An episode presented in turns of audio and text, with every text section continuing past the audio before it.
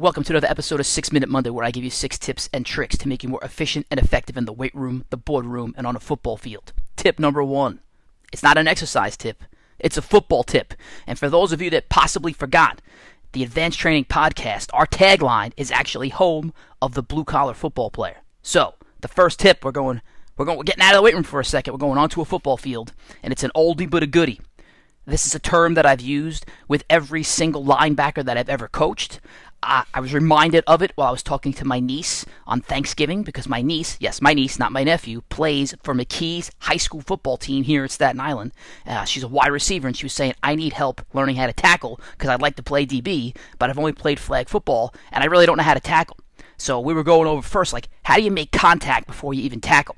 So the thing we talked about was this phrase get ready for it, Frank Torres same arm, same leg. I'll say it again same arm, same leg. So what does that mean? So it means when you're to hit somebody, you're to block them, uh, you're going to you're to engage a blocker to get off of you. If there's any form of contact, you're trying to lay somebody out on a football field. You want to hit them with the same arm and the same leg. That means if my right foot is in the ground, my right shoulder is hitting that person. Watch any nasty hit. It's always the guy that's getting blown up that has his right foot in the ground and his left shoulder going forward, going against somebody, hitting them with the same arm, same leg. And there's a great demonstration that you do with your players to kick off this, this concept of same arm, same leg. Is that you have them stand, first off, with their foot in the air, and you push their shoulder. And it doesn't matter how big that guy is or girl, they're flipping over. Right? So that's what I did to her. I stand with her foot in the air, and I said, stand up, and I just pushed her with ease. I said, yeah, your foot has to be in the ground. That's thing number one. Thing number two is you have that person stand with their right foot in the ground and their left shoulder going forward. Then you put your hand on their left shoulder, boop, and you push them with ease. Two fingers, bang, just push them around. Then you say, all right, now let's go right foot in the ground, right shoulder, and you really try and push. And, and that day I was trying, man. My vein was popping out of my forearm, vein was popping out of the bicep, and I couldn't move her. So then I said, listen, I'm going to text five different linebackers right now, and I'm just going to say same arm. Let's see what they respond. And all of them, to a man, wrote back same leg. So that football tip, same arm, same leg. Okay, tip number two, something I am experimenting with. Uh, my, if you guys know if I have an issue with my feet, they're actually feeling a lot better. But I've also had issues because of my feet, cause other problems across my legs. Anyway, I saw uh, this little tip to, on how to massage the top of your foot. So I'm really good at putting my foot on a lacrosse ball, you know, rolling out the bottom of my feet, but I never really thought about massaging the top of my feet. So I've added this little element into what I'm doing, where I am taking my finger and I'm running them in between the bones of my feet. You can do it right now. Just look down at your foot. Hopefully you have no shoes or socks on, even if you have socks on. Just rub your finger not between your toes, but between the bones of your feet that lead right up to your toes. So, like right where the, the, the, webbing of your foot meets your actual toe, rub it in between each one of those. Then maybe pull your toes out, maybe pull them back to you, maybe pull them down into the bottom of your foot, and then rub the top of your foot where the top of your foot meets your ankle.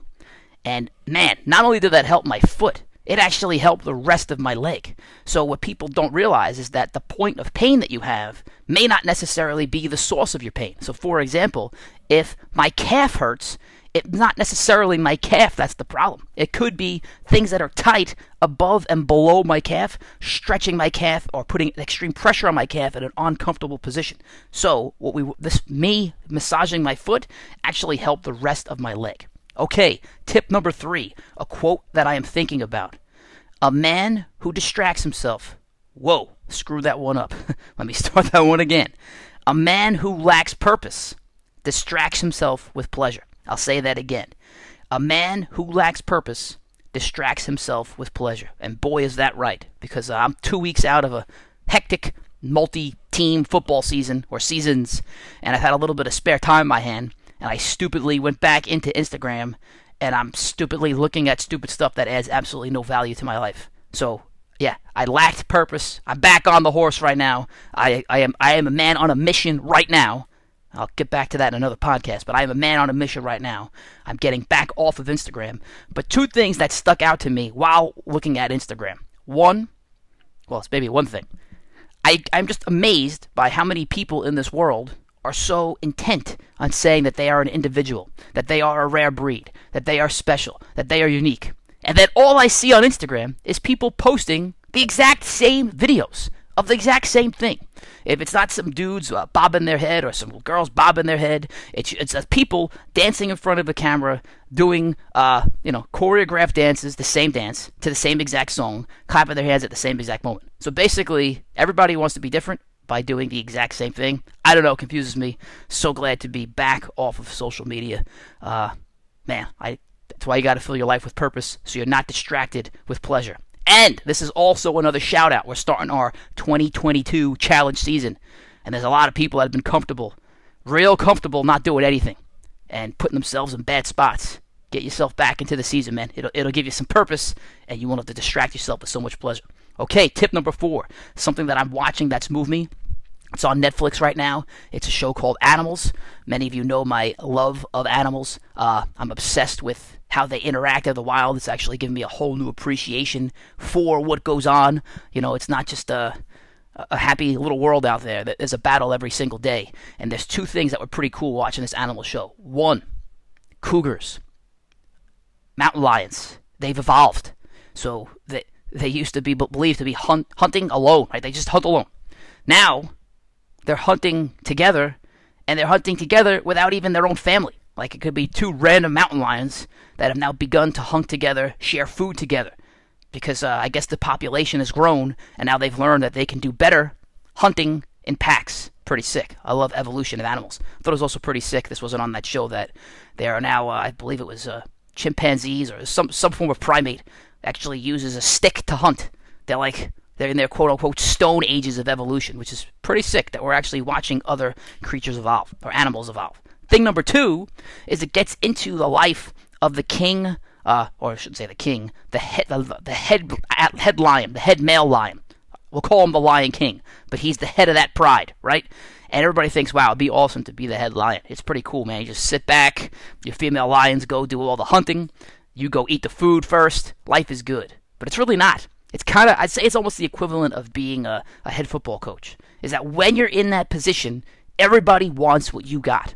So this lion, this male lion, first of all, when when you are that lion, you have to protect your pride. And there's always other male lions coming in trying to take what you got. And sometimes there's more than one. Sometimes it's like a pack of male lions coming in to kill you and then kill all your cubs and start over again with that pride, which is awful. Two, let's say you're a baby male lion. You're born, right? Your life is good. Your dad your daddy's the lion king, right? He's Mufasa. Well, it's not like the Lion King where that you know daddy puts you on the top of this perch and shows you off to all the other animals and says this is the next king. No. It, you, when you get old enough, you get kicked out. And now you got to go roam around and fight another lion, male lion, and hopefully take over his pride, right? So it, it's it's not easy being a lion. And hopefully when you're a little kid, your your male lion dad, your dad doesn't get killed by another male lion because guess what they'll do? They'll eat you. They, they eat all the kids. So it's it's a rough road to the top. It's a rough road to keep it at the top. And yeah, life is tough. Uh, it gives you a whole new appreciation for the constant struggle that these animals go through every single day to survive. Uh, as Jimmy Yuski once said, nature is metal. Okay, tip number five, a productivity tip. This is a, an oldie but a goodie, and this is something I am doing right now. Every day from now until Christmas, it's throw out or donate one thing every single day. So I am trying to clutter. It, it frustrates me to no end.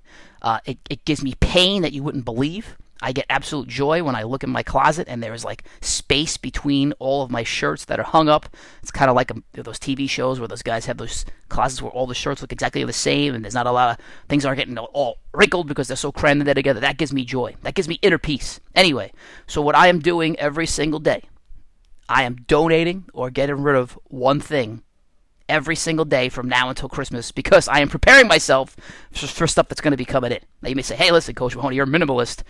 What's all this stuff you're getting in on Christmas?" Well, again, this is a bonus tip for for people. The way the Mahoney family works is my mom, my sisters will say, "What do you want for Christmas?" You tell them, and then they get it for you. There's no real surprises, which is a benefit, right? You're not going to get junk that you don't need. So what I'm asking them for is stuff that I legitimately need or buy myself, and it's kind of boring. Like I say, like I need creatine. You know, like give me this supplement because I'm gonna buy it anyway. Uh, I just don't want to add more clutter into my life. You know, I don't want uh, six new pairs of sweatpants because you know my rule is that when I get a pair of sweatpants, if I get a pair of anything, shirt, whatever, if I get something new, I have to throw something out.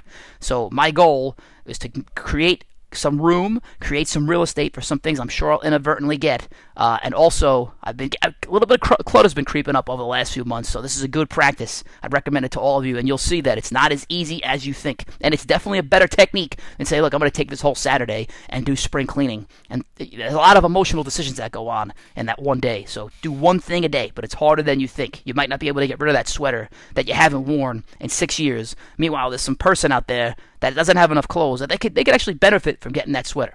Okay, tip number six. It's usually uh, we res- usually uh, leave this one for the strangest thing I saw all week, but I want to just talk a little bit about the workout that we had on Saturday. So we had a, a mini tough man workout on Saturday, and it involved only two things: sliders and then a seated sled pull. So we called it uh, sliders and sliders and sled pulls. That's what it was. And there's been some debate amongst the people at Advanced Training on what order we should have done our Tough Man challenge and why we didn't leave the sled pull to be the last thing and why was it always sled pull and sliders. And my reasoning was was that, that there was a very clear design to the Tough Man competition because it gave you certain breaks that you would need. So for those of you that forget, right before the sled pull on the Tough Man, you are doing a prowler push. So my thought was, okay, your legs are tired now you get to sit down on this bucket and you get to use your arms to pull the sled. That was my actual thought.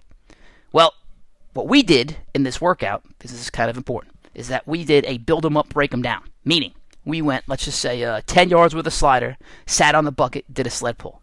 Then the next set, we went 15 yards on a bu- slider, sat on a bucket, did a 15 yard sled pull. Then we went 20 yards with the slider. Then we sat on a bucket and did a 20 yard sled pull. Now, what you start to realize as you do this repeatedly and this build them up, break them down. Oh, the break them down part was that we went back to 15 and then to 10. What you start to realize are two things. One, going from a slider to a sled pull is absolutely brutal because your arms are really fatigued from the slider. I'd say your arms are actually more fatigued from the sliders than they are from the sled pull. So now you get up from the slider, you go do a sled pull, and your arms are shot. That was thing number one. Thing number two, what people don't realize is that as you add more chain, to this build them up, break them down. You add more chain.